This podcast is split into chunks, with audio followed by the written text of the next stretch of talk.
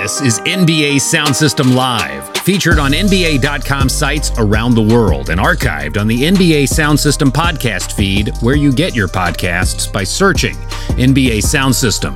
Thank you for joining us. Follow us on Twitter, Instagram, and Facebook, each with the handle at NBA Sound System, or visit us at NBASoundSystem.com for more. Now, to the host for this edition of NBA Sound System Live, Carlin Gay and Micah Adams.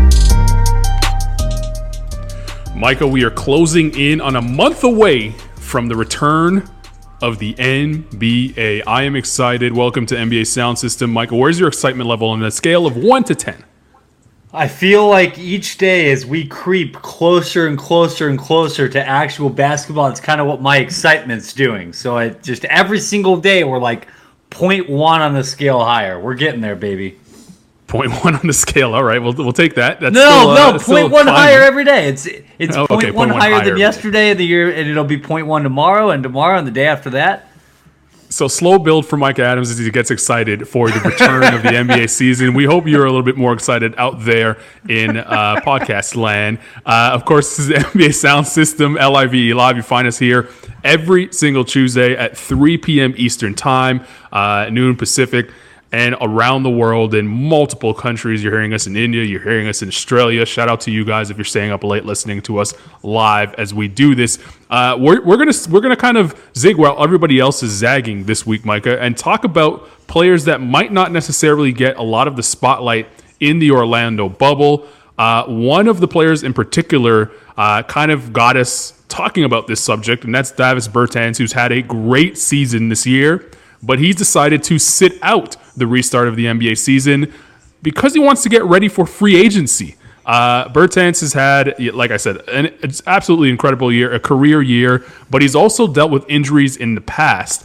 And based off of what he's shown us in 2019, 2020, 15 points per game. And really, the three-point shooting is really what stands out. Not that he's been a bad three-point shooter, but the volume going up and his efficiency staying the same. Shooting 43% from three-point range at almost 9 attempts per game. Absolutely crazy. Any team in the league would want a guy like that. And therefore, Davis Bertans is probably going to get a big payday. He didn't want to take the chance of playing in Orlando. The Wizards have a very small chance of making the playoffs. So he said to himself, you know what? I'm going to take myself out of the Orlando sort of bubble, and I'm going to focus on next season, 2020, 2021. First of all, what do you think of his decision in doing that? And is it the right one for Davis Bertans? I think it's absolutely the right one. Look, I think every single player needs to approach specifically what's going on in Orlando from a look. You got to look out for yourself first and foremost here with player health at an all the question marks around player health at an all-time high. Bertans is somebody too that he has yet to get that big payday. We use big, obviously it's all relative here. He made $7 million this past season. $7 million before that, and prior to that, didn't really make a ton. So he's somebody out there that for the first time in his career is in a position to really exercise what, like you said, has been a career year. And I'm not sure that people even quite yet realize just how good of a season he had. So entering this season, there were only 3 players in all of NBA history that have ever shot over 40% from 3 on over 8 attempts per game. And there are guys that you might have heard of because they're probably the 3 best shooters of all time. It's Steph Curry, it's Klay Thompson, and it's Ray Allen. That's wow. The type of shooting that Bertans provided this season. So it's not hey, yeah, he's a nice shooter that, can kind of stretch the floor a little bit. No, Bertans did it at a rate and at a volume that we've literally only seen from the best shooters this sport has ever seen. So look, if his team was not kind of just there with a Hail Mary and a hope and a full court heave shot of even getting into that top 8, then maybe we could have a conversation where we should be talking about, yeah, he should be playing. He's putting his team at a disservice, but come on, the Washington Wizards, they're basically there to just play 8 more games unless they go 8-0. Catch fire, all the dominoes fall right, and even then running into the Milwaukee Bucks. So I think Bertans is absolutely unequivocally making the right decision.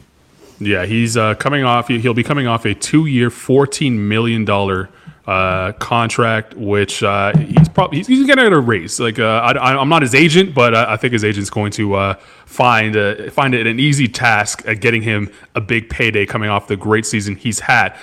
So Bertans not showing up in Orlando, but let's talk about some of the players who could potentially be free agents at the end of the season, or who will flat out be free agents at the end of the season, who may or may not, we don't know yet, but we assume will be in Orlando, and in 8 games may have a lot to play for when you talk about what happens next year. And the first guy I want to start with is a guy that's very interesting. He has a player option for next season, so he's not going to be a flat-out free agent unless he chooses to, but that's DeMar DeRozan. And the San Antonio Spurs are in the similar boat as the Washington Wizards, where they have to get super hot. I mean, they have to turn into an inferno to make it to the playoffs this season. So likely they won't make it, but DeMar still has one more year on his contract if he chooses to. But in these 8 games, he could really showcase himself and maybe interest some teams that may be interested in his skill set.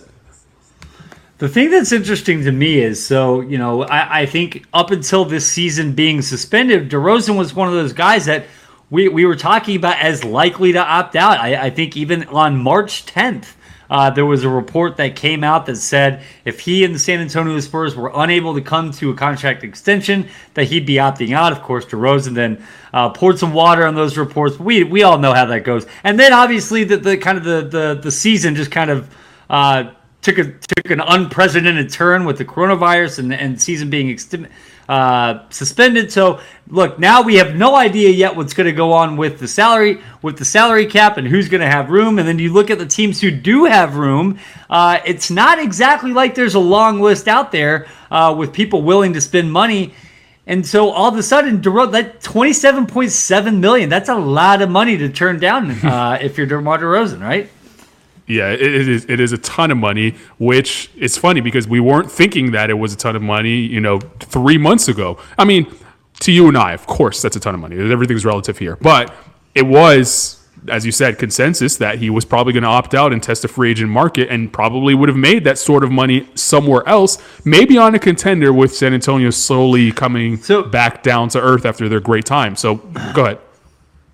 Well, what I was going to say is I think it's important here to point out, so if DeMar DeRozan opts out, right, he's a guy that obviously, given his pedigree, his penchant for being able to score, and also his age, he turns 31 in August. So whenever his next deal comes, this is probably the last big deal that DeMar DeRozan is going to get. So the 6 teams currently projected to have cap space are the Hawks, the Knicks, the Pistons, the Hornets, the Heat, and the Suns. And right off the bat, really the only one of those teams that fits under that contender umbrella that you just talked about would be the Miami Heat, who obviously they have their sights set on the summer of 2021, as does every other glitzy big market franchise that dreams of signing Giannis or LeBron or Kawhi or Paul George or any of those guys. So You look at the landscape, and unless it's one of those teams like the Knicks or the Pistons or the Hornets that just says, you know what, we just want DeMar DeRozan because we can sell some tickets, he can put up some big numbers. He's a guy that I really think in these 8 games, especially with LaMarcus Aldridge out, has the opportunity to really put up some massive numbers in 629 minutes this season without LaMarcus Aldridge on the floor. DeMar DeRozan's per 36 numbers, 26 points, 7 assists, 6 rebounds on 50% shooting. Those are, forget all-star. That's like all-NBA type production. So DeMar DeRozan is a fascinatingly tricky player to peg what's going to happen to him based off of what might just be an 8-game sample size down in Orlando. Yeah, you brought up an interesting point, the summer of 2021 that everyone is holding out for. It may be a little bit different now that the world has absolutely changed. I'm going to get your thoughts on that in just a moment. But first, Micah, the NBA is coming back at the end of July. And to be honest with you, my friend, I actually wish that soccer took that time off as well, because my Arsenal Gunners were embarrassing last week. Absolutely embarrassing. David Luiz you should be ashamed of yourself. That's all I'll say about that. But I don't know. I don't know what our sister podcast, Sound System FC, will say about David Luiz. I really hope they destroy him because he deserves it. But if you're a soccer fan out there, you should be listening to Sound System FC. Sound System FC is now back after a little slight hiatus for the soccer season. They're breaking down the Premier League, Bundesliga, La Liga, and beyond. Want to know what Americans around the world or overseas are doing? Sound System FC has you covered. By the way, Micah, I know you're a big fan of Christian Pulisic. Came back, scored this weekend for Chelsea. Scored, right? He scored this weekend for Chelsea. Beautiful goal. He just came on the on the pitch, and it was awesome. So Sound System FC has you covered. Say that again. I was going to say, can Frank Lampard start him? Can Frank Lampard start him, seriously. Please? Seriously, that is a head scratcher why he's not starting, but he's back and he scored this weekend. And Sound System FC will have you covered through that, and also the return of the MLS, which is coming back in mid-July. They'll keep you up to date there, so don't wait. Search it now. Sound System FC. Search it and subscribe. Sound System FC, of course, the home for soccer. All right, Micah. We touched on it before that little break there. The 2021 summer, you mentioned Miami Heat maybe trying to wait out a little bit. And obviously a lot of teams are trying to wait out for the big fish that are going to be in the sea at that time, potentially. What's your thoughts on what they should do now that things are different? Like, the world is, as we know, has changed. Nothing is guaranteed. And the money that, many teams were expecting to potentially have at that time may not be available. So should they kind of not go in this offseason, but maybe look at this offseason a little bit different, where you can pick up certain players that are on the market, or should they just kind of hold off and say, still summer of 2021? I think what you're going to see this summer is a lot of really big one to 2 year deals, specifically 1 year deals, just teams re-signing their own guys to massive numbers that maybe they wouldn't have gotten otherwise.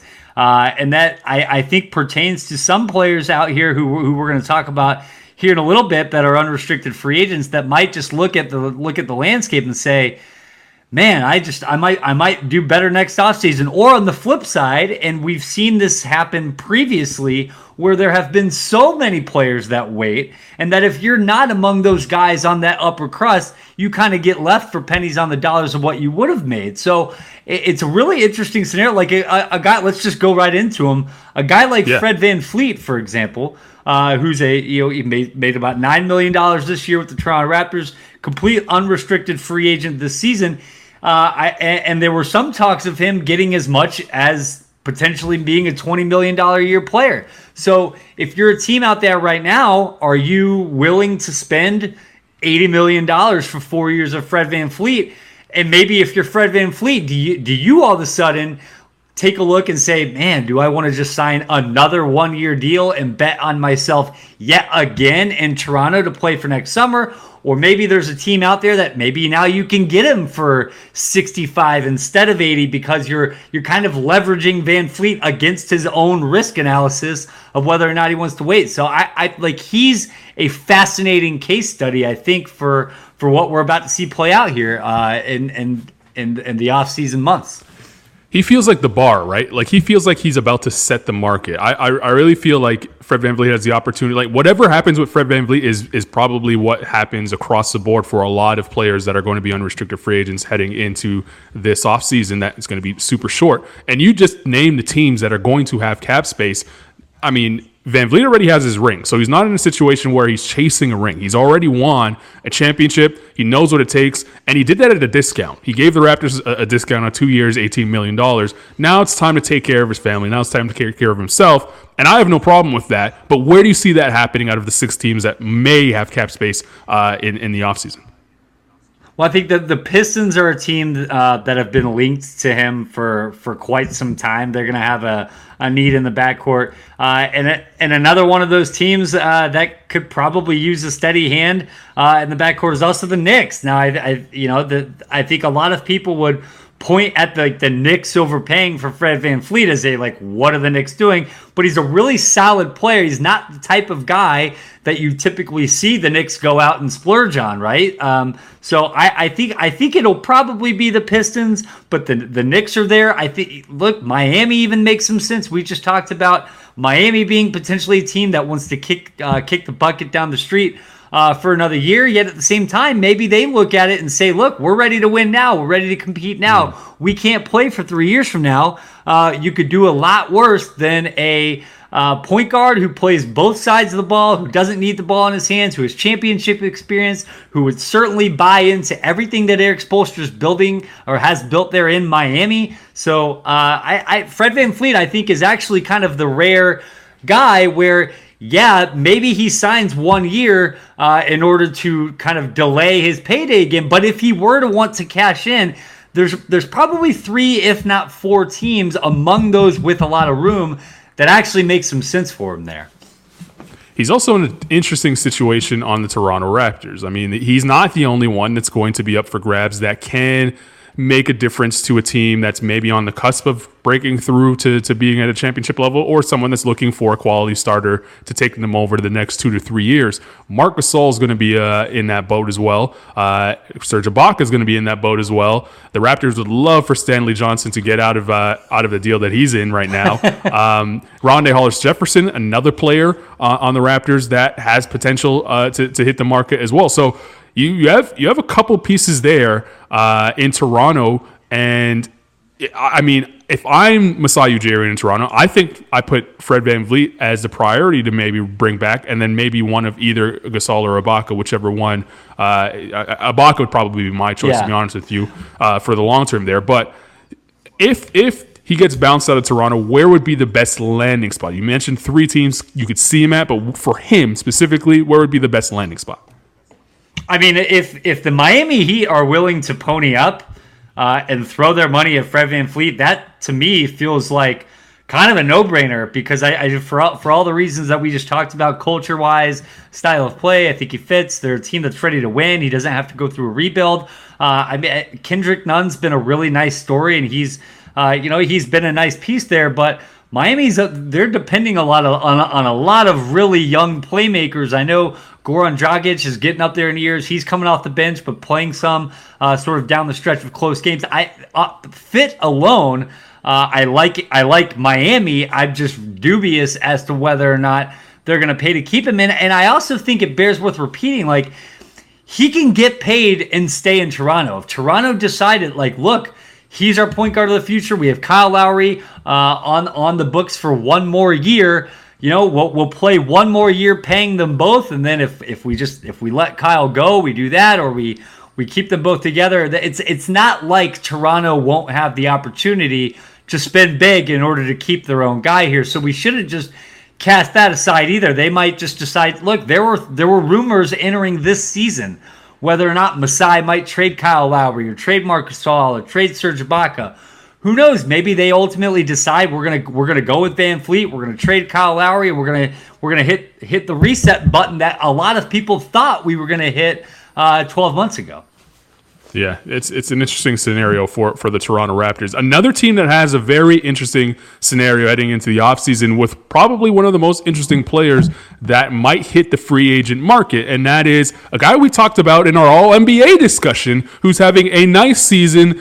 Maybe the contract year bump sort of helped him out. Also, injuries definitely played a factor in the fact that he's playing a lot more minutes than he planned on playing this season in Portland. And, of course, I'm talking about Hassan Whiteside. He's going to be a free agent after this season, and he's on a team where Carmelo Anthony, who, you know, broke glass in case of emergency and pulled him off the couch to bring him on the team and play a little bit. He's going to be a free agent too, and then you also have an option, a player option for Rodney Hood at $6 million that he could take and maybe hit the open market. And heading into Orlando, we already know that Trevor Ariza is not going to be there, so they may get Nurkic back. We'll have to see how he looks, but what does that look like for Hassan Whiteside? Does he have to play well in Orlando to maybe land somewhere at maybe the last big contract he can get at 31 years old? I'm absolutely fascinated by what's going to happen with White for all the reasons that you just thought. And we should also throw in Zach Collins in addition to Nurkic. looks like he's going to be ready to go as well. So, I mean, Hassan Whiteside, like, it's really... Look, he's had a bad rap, I think, for a while, and deservedly so, right? Like, for his entire career, anytime he's put up big numbers, there's been some empty calorie shtick that goes along with it, but that has not been the case this season. 16 points, 14 rebounds a game, over 3 blocks, leading the league. The Blazers have been 9 points better per 100 possessions with him on the floor than with him off. So he's been really good, almost just out of necessity, because Portland simply doesn't have any other big guys. Yet at the same time, like, he's a guy making $27 million this season. I was actually shocked when we were looking and, you know, preparing to come on today. I actually just didn't know that he was 31. I would have assumed that, he's like 27, 28. But you're right. I think this is probably... in the same boat as DeRozan, kind of a last opportunity to get paid a little bit. And, you know, he's another guy that you look at the teams that have the type of money that Whiteside would be looking to get. Like, the Hawks just traded for Clint Capella. The Knicks already have Mitchell Robinson. The Pistons just went down this road with Andre Drummond and traded him because they didn't want to pay him this summer. So they're not all of a sudden going to pay Hassan Whiteside what they wouldn't have ponied up for Andre Drummond. The Suns already have DeAndre Ayton. The Miami Heat have already been there, done that. They're good with Hassan Whiteside. So, like, is he the guy that, like, Michael Jordan decides that they're going to overpay and you bring him to Charlotte? Which, if they do that, I feel sorry for every Hornets fan that's out there. But... Whiteside is a beyond fascinating player just because of who's coming back in Portland, who's not going to be there in Portland, and his contract status, and the fact that he just led the league in blocks for the second time in his career. I'm wildly fascinated to see what happens in the 8 games with him down in Portland. If you had to guess, do you think he comes back to Portland on obviously a much lesser deal than $27 million is which he made this season a year? Or do you see Portland saying, you know what, you can walk, buddy, and you know, go somewhere else? I hope for his sake that he stays, because I think, like, in Damian Lillard has gotten to him in a way that no other player's been able to get to Hassan Whiteside. Damian Lillard is, if not the best leader in the league, one of the handful of best leaders. So if he doesn't do that, maybe you would hope that he would just go to somewhere that has a really strong locker room presence. Unfortunately, a lot of those teams, like the Lakers or the Clippers or the Warriors, are all luxury tax teams that won't even be able to spend a healthy exception in order to get a player like Whiteside. So, like, if he wants to get paid, it's either stay in Portland and hope that they pay him, even though they have Zach Collins and they have Yusuf Nurkic, or it's you just go get paid one more time and maybe we see the Miami Heat Whiteside emerge. But I hope for his sake he stays in Portland, because he's been a real joy to watch this season, and I've loved seeing this version of Hassan Whiteside. You brought up the Charlotte Hornets and a team that might actually go out and get him, or have cap room to get him. He's from Charlotte. He's from Gastonia, and which is just outside of Charlotte. And they might lose Bismack Biyombo as their center rim protector sort of guy, and Coley Zeller. He's not really locked in at that starter position. Whiteside could come into Charlotte and potentially start on day one in his home, in his backyard, to finish out his career. How about that? Think about that. Carmelo Anthony. No, I don't want to think about that. I don't want to either, but it could happen. Carmelo Anthony at 36 years old is potentially, we thought it was his final season 3 years ago. He's come in, he's played well for Portland. Do you see Portland giving him one more year, or is it time for, if they get rid of Whiteside and if they lose Rodney Hood with the player option and Melo's now gone, is it time for Portland to find new pieces to kind of fit around Dame and CJ, who they're locked into for at least till 2023-24? Both of them. Well, the one good thing about Melo is, and this is, I think, irrespective of where he goes next, is it's not like you have to pay somebody to play, right? So, like, it's not like Melo is a guy that's going to go out there and command $10 million a year, or even probably 6 or 7, right? So, if you can get Carmelo, whether it's for a vet minimum or part of an exception, why not? Because I think that he's proven that he can play the role that's been asked of him in Portland. Is, you know, he's a spot up power forward. I think he played 86% of his minutes at power forward this season, shot 38% on catch and shoot threes. And I think if we were to see, and that's, by the way, playing a bigger role than probably he would have expected to. Right, but so hold on. I think, that role's not going to be available for him next season, right? You mentioned Nurkic is back. Why not? Zach Collins is coming back. Like, those minutes are going to be a lot less than what he played this year. Dude was a starter this year. That's not happening next year. No, I don't necessarily mean as a starter, but I mean like the role. I think when they signed him, the role was. I know that those guys were already out, right? Like Nurkic was out before the season started. Zach Collins was out 3 games into the season. I mean, that's the part of the break glass reason for signing him, was they literally needed bodies. But I do think that there's a world in which you could go to Carmelo and say, we want you to be a part of our 7-8-man rotation. We can play you 20 to 25 minutes a game off the bench. And by the way, when he's coming off the bench, you could run more of the offense through him as sort of a secondary playmaker off of either Dame or CJ or whoever's resting. I do think that he's played well enough that if it's not Portland, I could see one of those contending teams, even ones that are in the luxury tax and can't go spend to get somebody that's really a big time needle mover. Like I could see a team talking themselves into Carmelo based upon what we've seen so far this season. Yeah, I'm not convinced. You disagree? You're out.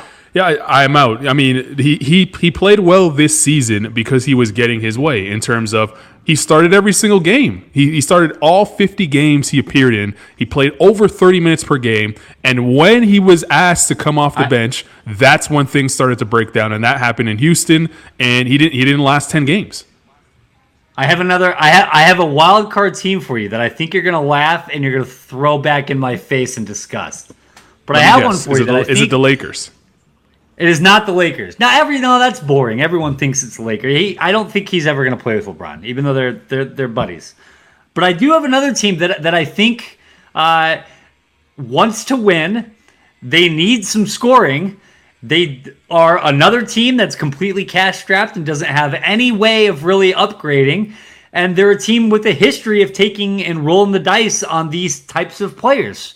Do you know who I'm talking about? Care to guess on the team that would be fun for Carmelo this year? No clue. Go for it. The Golden State Warriors. Oh. Didn't even think about them. And I wouldn't wish that upon them. No? You don't think that Steph and Draymond and Clay and Steve Kerr can talk Carmelo into a nice little 6-man run off the bench, gunning threes off the ball? I think you're being fooled by how well behaved he was in Portland this season. It's not happening. The dude had almost 14 shots per game. He was happy. He was starting. He can't go anywhere else on a contending team and have the sort of happiness that he had in terms of the minutes and shots that he got in Portland this season. And that happened because guys were injured. He's going to have to, and I don't want to wish injury on anyone, but there's going to have to be a scenario where teams are injured and they have Carmelo come through and. Oh, but, I just can't see it. I can't see it. But look who Golden State is trotting out there, right? They're going to be giving minutes to Jordan Poole and unsigned free agents. Don't do that. First round draft pick. They're looking to win. Poole. They're a team that wants to be contending for an NBA title again. You have to have competent players that you could roll out there. What world do we live in? I feel like in the span of 3 months with no games, now all of a sudden I'm defending Carmelo Anthony, I'm defending Ben Simmons, I'm defending Hassan Whiteside. Yeah. What on earth is I don't know what's happening. To be I know what's happening, but don't forget that they're going to have at least a top 5 draft pick. Eric Pascal, played really well this year, so he should at least come off the bench, and I would play him over Carmelo if you're thinking about the future. I mean, you're bringing up Jordan Poole. He's like the 13th man on the team.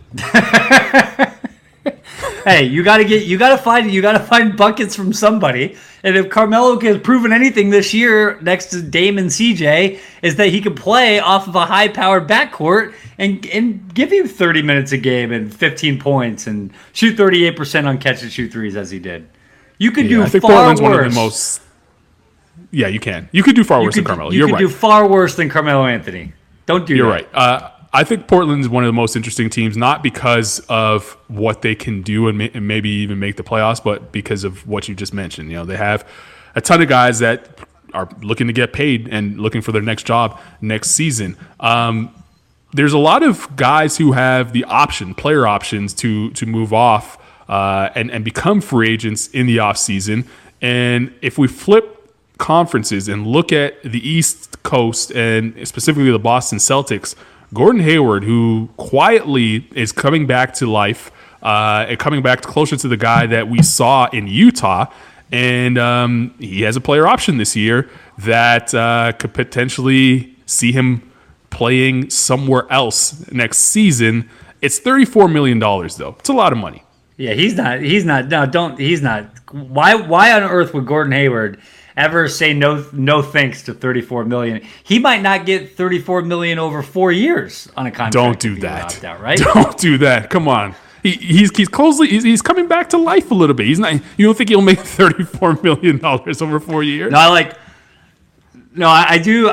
Gordon Hayward is among the most interesting players, I think, over this next stretch of 8 games and however long the Boston Celtics go, just because I also think that there's a chance that, look, he's a $34 million trade chip next summer as well, or next season as well, right? Like if Gordon Hayward comes in, look, the last time that we had essentially 3 months off, which is we're basically coming off an off season.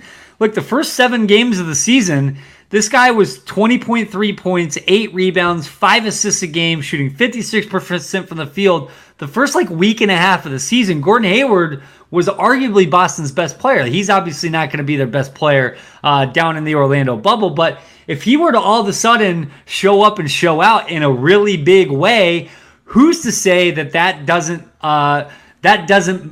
move the needle for Boston being able to, then maybe they flip Gordon Hayward if he opts in. I don't think he would ever play well enough to the point of opting out in order to get to, to sign. That would be ludicrous given it's $34 million. But I do think that Gordon Hayward is among the most interesting players to watch down in Boston. Here's a stat for you. So everyone talks about the Boston Celtics. They talk about Jason Tatum's emergence, especially with the calendar flipping to 2020. Well, since January 1st, Gordon Hayward, not Jason Tatum, has the overall best net rating of any player on Boston. They've been about 10 points per 100 possessions better with him on the floor than off. He quite literally has been guarding 4 positions at a time.